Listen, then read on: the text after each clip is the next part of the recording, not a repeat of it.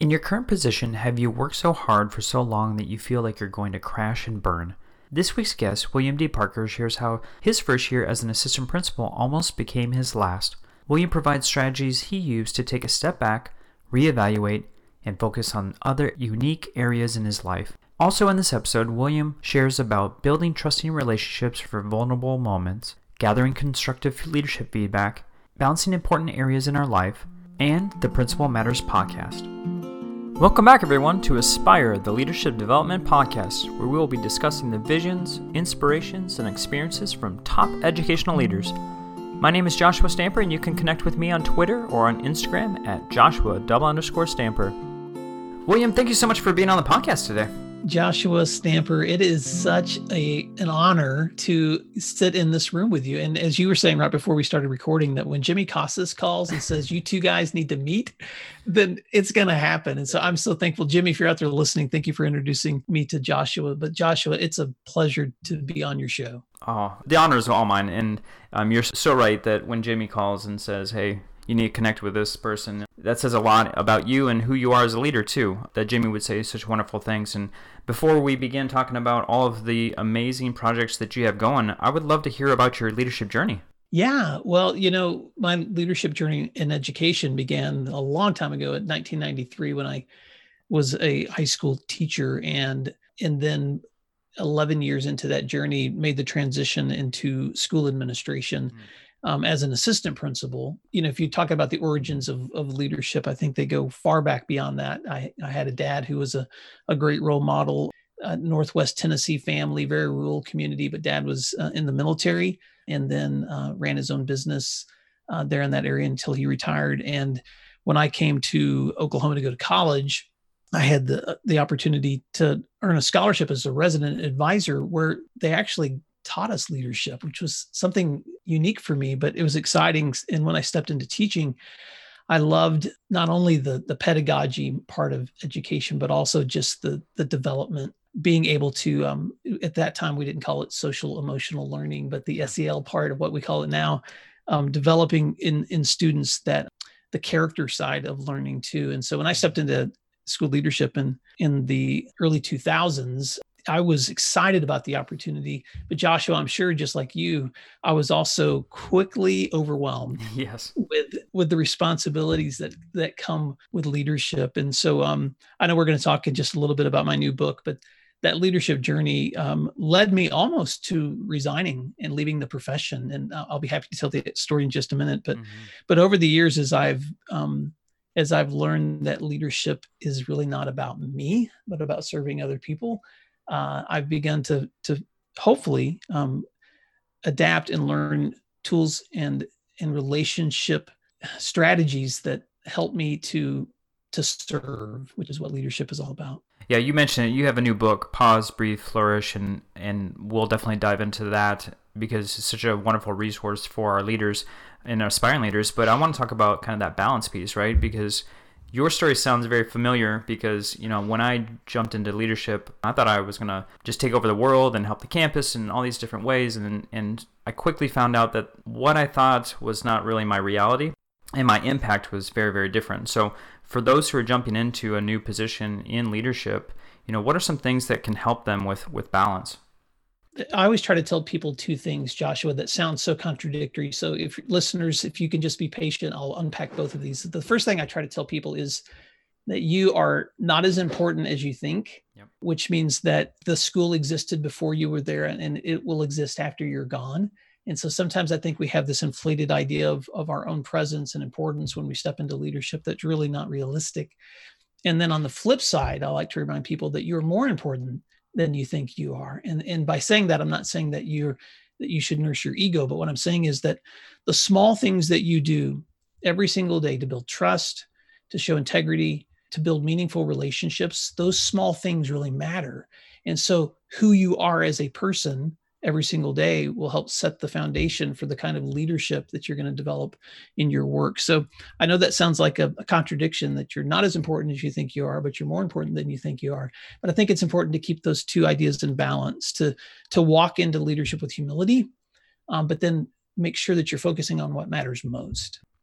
So after my first year, I almost gave up being an administrator because I was I felt like I was failing more than I was being successful. I know you had some struggles kind of in your origin story also. So if you wouldn't mm-hmm. mind sharing that with our listeners, what were some of those struggles? Yeah, well, Josh, we were talking before about being fathers. You know, you're the father of five, and I'm the father of four. And when I stepped into school administration, my children were really small then. And I can still remember that first year, especially being an assistant principal, just the overwhelming schedule, especially at the high school level when you're doing evening activities and you're and you're primarily in charge of discipline as the assistant principal, at least at the setting I was in. And so I was learning all of those things, plus evaluating and observing teachers and managing parent conversations. And the first year, frankly, my wife was really patient with my new position because she knew I had a lot to learn. And every new position, it requires you to just give a lot that first year to be able to understand the work itself. But uh, in the middle of year two, I remember coming home one night, maintaining that same cycle of getting up super early in the morning, jumping on emails, getting my day ready, leaving out the door, heading into school, eating on the run, barely doing anything but just working all day long, and then staying late for activities, and then getting home right before the kids would go to sleep and trying to read them bedtime stories. And I, my kids still tease me that they would literally like hit me in the chest to keep me awake just so that I could get through one story. Put them, you know, finish bedtimes, pull up on my laptop, and then start working again until I could barely stay awake. And this was my normal routine. And one night when I came home to do that routine, my wife sat down beside me after we had put the kids to bed and she just had a very frank conversation with me. And she told me, you know, Will, I feel like you have become a shell of the man that you used to be. And the kids and I have decided that you are a father and a husband on the weekends only. Hmm. And, and she said it with just simple resignation. It wasn't like bitterness or trying to make me feel guilty. Just this, this is just the way it is, Will. And I just want, I want you to know. Yeah. And so that night when she went to bed, I sat down and I wrote instead of working, I opened up my laptop and I wrote a letter of resignation. And I just explained in that letter that this was the crossroads that I had come to in realizing how I had been unable to find a balance in both leadership and caring for myself and my family. And I took that letter of resignation to my office the next day and I placed it in a folder and I put it on the corner of my desk. And I told myself, I'm either going to try to begin new habits with this work or at the end of the school year, I'm changing professions. And every day when I was working and I would look over and see that folder, I was reminding myself of some things that I needed to do again, mm-hmm. like eat a healthy lunch or find someone to have a conversation with, not just work all, you know, throughout every moment of the day, or leave early when I could so that I could actually reconnect with my kids, or get up in the morning and instead of working, go for a jog mm-hmm. around the neighborhood so that my physical health was was growing to not just just not just my work life but all of those other areas of life the spiritual the the uh, the physical the relational. And joshua that wasn't like oh it wasn't a silver bullet it wasn't a, a quick fix but over time as i began to reinvest in those areas of my life what i discovered is and you know this too i actually began to i think get better at my work yeah. And so, so instead of which is crazy because when you you think if you work harder you'll get better, but instead what I found was when I invested in those areas of growth in my own self care, then I was becoming more creative and a better problem solver and was enjoying my work again. And so that's the that's the origin um, story of of when I almost left. And then seven years after 2012 and i'm only telling this as a as a way to celebrate the progress but i, I, I was named the oklahoma assistant principal of the year in 2012 mm, awesome. and when i was standing in washington d.c with my family receiving that award i remember that night when i was talking to my wife mm-hmm. and just like the the moment of celebration for us as a family when that could have ended a lot differently. Oh yeah. Let's pretend your wife didn't have that conversation. There's no way you're standing on that stage getting that award no, uh, or I might have been standing there alone. Right. No, it's, it's very, true. true. Yeah. And so I'm not saying that as a as a way to say that you know do these things and you will love your job or you'll uh, become an assistant principal of the year. I know life sometimes throws things at us that are beyond our control, but I am committed to those areas of my life that help me be better in my work. And Joshua, I, I see the same thing in you. I mean, you're a father and a an administrator, and yet here we are connecting in the evening um, because you take time for a passion yep. area of your life because it's going to reinvigorate you for the work that you're going to do tomorrow when you step into school. The burnout that occurred or almost occurred was saved due to my podcast. But just like you said, it sounds like you're producing more work, but actually it's it's filling my cup. It makes me a mm-hmm. better administrator every single day because of the conversations and the connections I make with people like yourself. Yeah, and and and that's my story too. When I started blogging and podcasting, I was trying to find a way to exercise some of those other areas of my life that I'd given up to because I love to write mm-hmm. and communicate. And so when I had become a principal, that was that was an area that I didn't feel like I had an opportunity to exercise a lot. And so blogging kind of became that outlet for me. And then podcasting, same thing. I just found so much joy in learning and that became a way for me to to marry both my work and something that was um, enjoyable. So we'll talk about the blogging piece too in your podcast, but I also want to talk about your book because it's fantastic, and um, I know you know Jimmy Casas, Jeff Zoul helped you with this project. Pause, breathe, flourish. Just real quick for our mm-hmm. listeners, if they haven't had a chance to read your book yet, can you just give a quick synopsis? Yeah, I know this is an analogy that's probably overused now, but the concept for this book came in a couple of ways. One of them came from uh, I'm a frequent flyer now that I I have the opportunity to speak and and consult leaders in other places. And when you're sitting on the airplane, although I haven't been traveling during COVID, sure. um, but when I was writing this book, I would when I would hear the airline attendant give the speech about when if the cabin loses pressure and an oxygen mask drop down make sure that you place it on yourself first before the person beside you and i would hear that over and over again and, and i would be thinking how few leaders do i know that actually practice that mm. we are committed to service you know we're committed to to helping others but so often i see people who are constantly putting the oxygen masks on everyone else while they're failing to breathe themselves and eventually they're just going to pass out or burn out and so um, so when i had the idea for pause breathe and flourish i wanted to think about what are ways that we can that we can stop as leaders and reflect on those areas of our lives where we may need to be reinvesting. And so Joshua, I broke that into in this book into 10 chapters. And because and I just tried to think of the things that I would want to tell leaders if I was able to just sit down just like we are or have coffee with someone and just talk about, okay, these are some things to be thinking about in revisiting. So the book itself is broken into chapters on on your your body, your nutrition, your mind, your influence, your time, your friendships, your spirituality, your your resources, your intimacy, your future, your legacy. I have an epilogue on laughter, but just those areas of our lives that when we take time to invest, reflect, then I think we, we become better people for mm-hmm. the work that we're trying to do in helping others. Within your book, I think those are interesting words that you honed in on because those aren't your typical words, right? friendships what does that got to do with being a better leader? Or i mean there's so many words that come to mind that are not your typical things that you hear about or read about. So what were so important about those words or those components in your own life to help other leaders? Yeah well we could walk through each one of those. Let me just take that word friendships for just a minute and we'll, we'll go there. There are so many times in our lives joshua where we face things that are bigger than we are and i think in school leadership we face those things with the people on our teams but there are things that happen outside of school leadership too that are bigger than we are. Hmm. And so often it's the relationships that you have, it's often in school, but a lot of times outside of school that are going to provide you with support and strength that you wouldn't have otherwise. Yep. In the chapter on friendship, I, I I actually cite some research that shows that psychologists have studied individuals who are looking at an incline. They're looking at a hill, and if if you can study the the amount of um, stress that that person is experiencing while looking at that obstacle and but place them in the presence of a friend or even make them think of a friend their anxiety level immediately goes down hmm.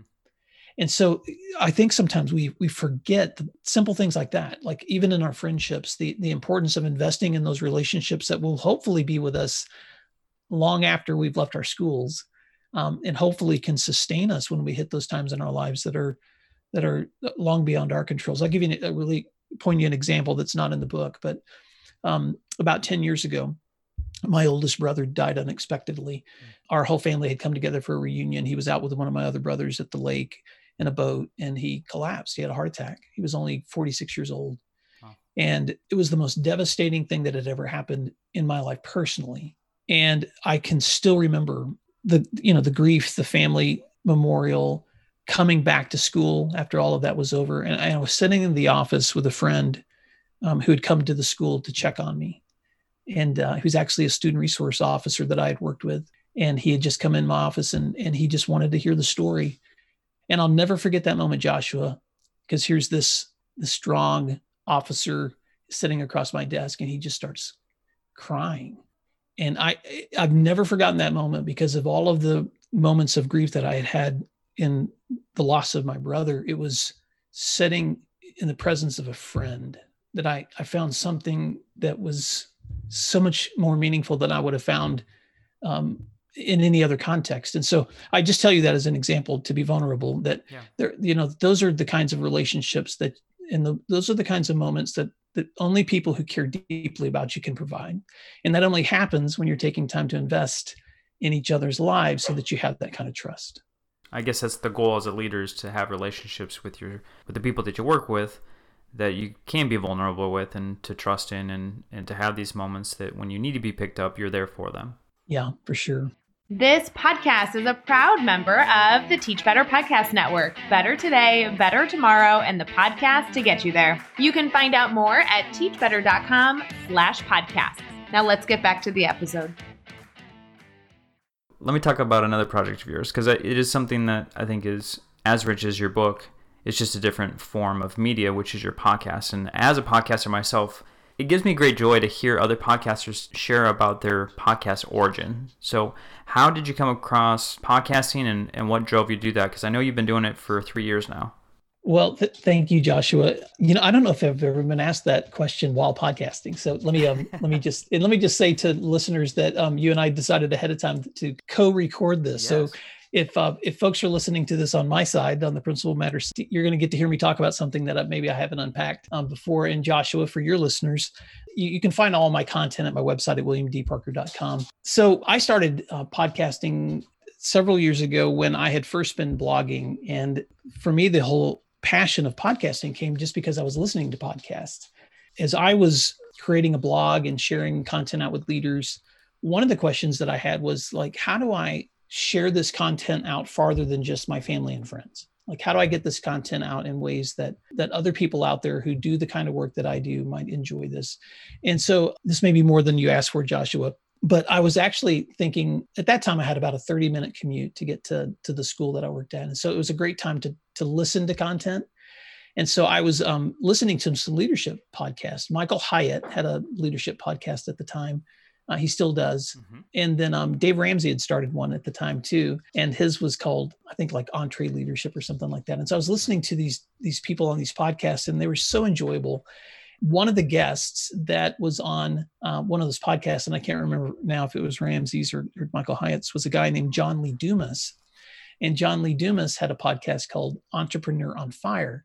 And he was just talking about interviews that he was doing every single day with business owners who had started businesses, a lot of them online, and the lessons they were learning in uh, developing their own content and their own businesses. And so I went over to iTunes and found his podcast. And so I actually sent him an email and asked him at that time, I wasn't podcasting, I was just doing a blog. And so I was sharing written interviews with people. So I asked him, could I interview you for my blog? And and I sent him a list of questions and he sent me back the content. And and at that time, he had like 200,000 downloads of his podcast and he was all excited. And, and if you know anything about John Lee Dumas, he's had millions of downloads. Now he's yeah. one of the most, he's one of the most famous podcasters out there. So I began listening to his show and it became a, kind of a passion side project for me to like listen to people talk about how they actually took their these ideas and turned them into a business model. And so uh, that led me to another podcast um, by a guy named Pat Flynn, who's oh, yeah. got a podcast called um, Smart Passive Income. And it was through Pat Flynn that I discovered a YouTube tutorial that he had put together on uh, it's like a six piece tutorial on how to podcast. I was listening now for several months to all these different podcasters and really enjoying it. And so I think it was over a Christmas break. I just decided I'm going to learn to podcast. Yeah. And so I just took the time and I listened to or watched every one of the YouTube videos and I took notes and I would pause and I would I had you know my Google Doc going of all the different things I needed to do and I just step by step began to figure out how to create the plugins that I needed on my website, how to record audio correctly, how to upload it to Libsyn, how to take that and p- place it into my WordPress, how to publish that, and then how to track those and and and create all those feeds. And and I've told friends of mine, if if you held a gun to my head and said, "Show me how to podcast," Will I couldn't do it. Um, I would die. But I could, but I could point you to Pat Flynn's six-piece tutorial on how to podcast, and uh, and and I just follow the formula, you know, in terms of like how to do those things. So I, I always tell people I'm not naturally a techie person, but I'm willing to just take really big things and break them down into small bites until I mm-hmm. can figure something out. And it really has been such a joy. I'm at uh, 219 or 20 uh, episodes now, wow. and uh, just having so much fun um, creating it and getting to meet people like you. I mean, yeah. meeting so many friends that I wouldn't have met otherwise. Yeah, it's been quite the quite the journey for myself too, and um, yeah, I, yeah. So so give me give me your quick origin. Oh, my quick origin? Oh goodness. Yeah. And I'm supposed to be interviewing you, so this is weird to be interviewed by you. Also, in my last district, I was a part of a aspiring leadership program, and we did it for two years. It was a pilot program, and so it we did so well that the district actually took it over. so I was longing to still work with aspiring leaders, but I didn't really have an outlet for that, and so um, I went and visited Todd Nesloney at his elementary school in Navasota, Texas, and when mm. I got there, it was in the afternoon after school, and he was recording Kids Deserve It with Adam Welcome, and I just sat down and watched him during that process, and it was I was fascinated by it because, of course, I listened to podcasts, but I'd never actually seen one in, in process. And so when he was done, I just like launched a thousand questions at him about what what what were you doing, how do you post it, you know, all that kind of stuff. And after having that conversation, I just said, I wonder if I should do that for aspiring leaders. And he's like, You totally should. And then it took me like five months of really unpacking it. What is my vision? What does it even look like? I don't even know where to start. And getting mm-hmm. the courage to actually push that record button. And once I did the first episode, I did it with Todd because I was like, you got to be my first guest since you're yeah. the, the whole reason behind this. I've never looked back. And yeah, two and a half years later. Oh, what a great story. And, and what I love about that too, Joshua, is, and I'm saying this for listeners too, is that there's so many times that we see something we want to do, but then executing it is sometimes it's often what's keeping us from reaching that goal. And um, I, you know, that's the same story when I started writing books. This is my third book, and when I decided to do my first one, you know that it's an overwhelming journey to yes. to accomplish a goal like that. But once you've done it, you can look back at the steps that you've learned from it and then reapply it to another project or reapply it to to the next situation that you're into. So it's exciting and um and that's a great story. I love that. So William, I want to talk to you about aspiring leadership because obviously this is kind of my my niche, right? So for our aspiring leaders who are listening to you and maybe they're thinking about going into leadership or maybe they've already made that commitment, they're in a master's program, but they don't know what the next step should be. What are some tips that you can provide to help them grow in their leadership journey? Yeah, thank you for asking that question. And I'm so glad you reminded me of the focus because if you are an aspiring leader and you're thinking about like, what is that next thing that I want to do? Let me just give you a few things that I think would be helpful.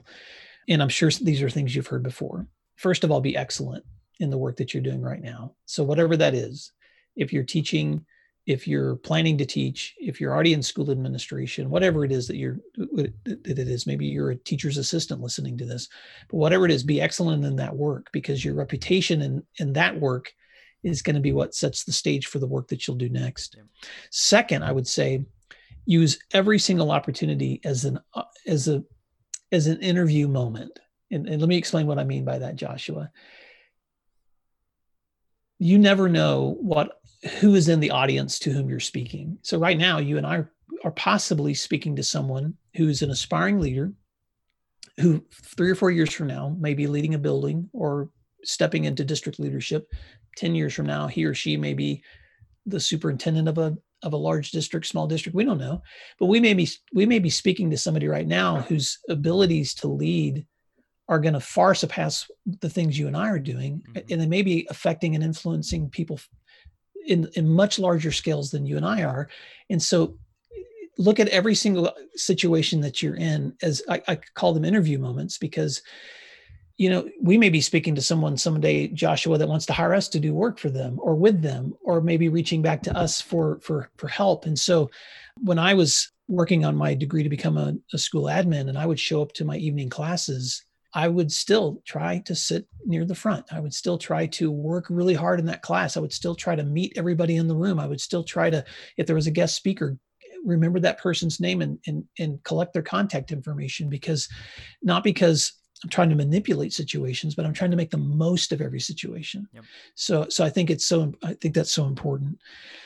And then the other thing I would say is just listen to feedback from other people. Be open to feedback and, and ask other people their own histories and their own stories, which is what I love about what you're doing, Joshua, because you're you're pulling those stories out, and even in this conversation, that may help someone in theirs. And so, I would recommend that leaders ask other leaders for their stories too. Mm-hmm. Ask them what was what's the most difficult thing that you face in the position that you're in now. Mm-hmm. What's a lesson that you learned early that might help me in that too. I remember asking that question to a professor when I was working on my master's degree, and he was a retired administrator. And I'll never forget what he said. He said, um, Will, probably one of the biggest lessons that I learned is that I was probably, as a decision maker, I was probably right about 25% of the time.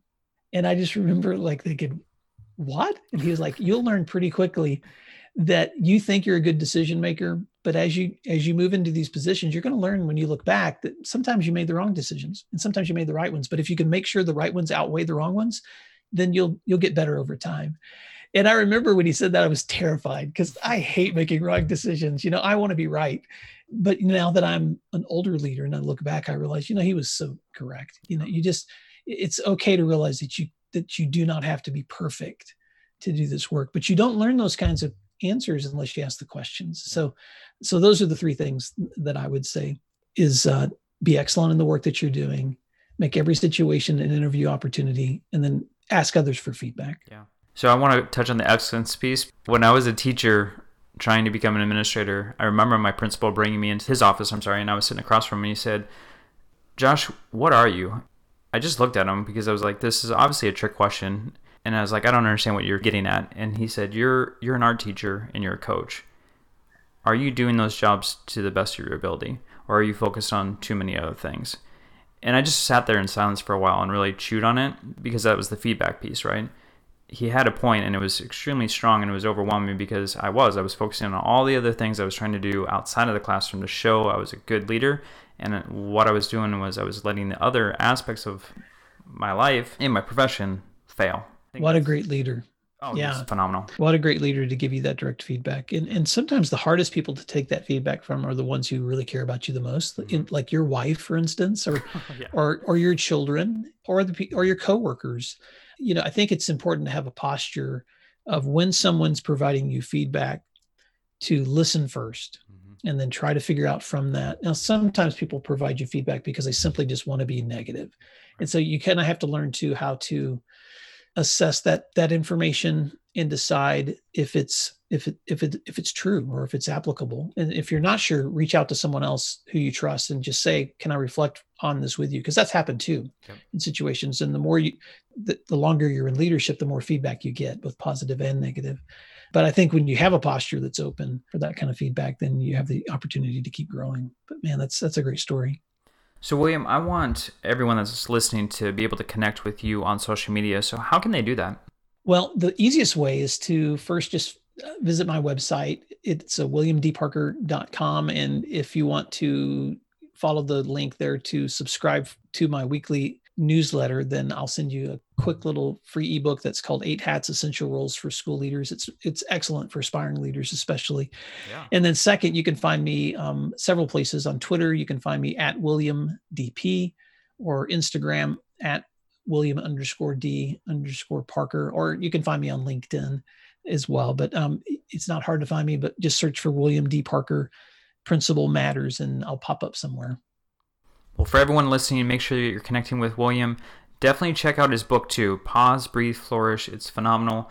Man, William, I could talk to you all night. It felt like sitting across the table drinking coffee. This conversation went so fast. Well, Joshua, I want you to I want to remind listeners, your listeners and mine, to yeah. go on to iTunes to your podcast, Aspire, the Leadership Development Podcast, and give you a five star rating today because every time someone rates a podcast, it's going to increase the viewership. So I want people to go check out Joshua Stamper's podcast, subscribe to it, share it with friends, and make sure that they know, especially aspiring leaders, that Joshua's content is available to enrich your leadership. So thank you, Joshua, so much. And, and remind me your social media contact too. Yeah, so you can follow me on Twitter and Instagram at Joshua double underscore Stamper. And then you can find me on my website at joshstamper.com. Awesome. Well, Joshua, thank you for the opportunity. It's been a privilege getting to know you. And I will tell Jimmy Casas a big thank you for introducing us. He's amazing. Thank you again, William. Thank you, friend.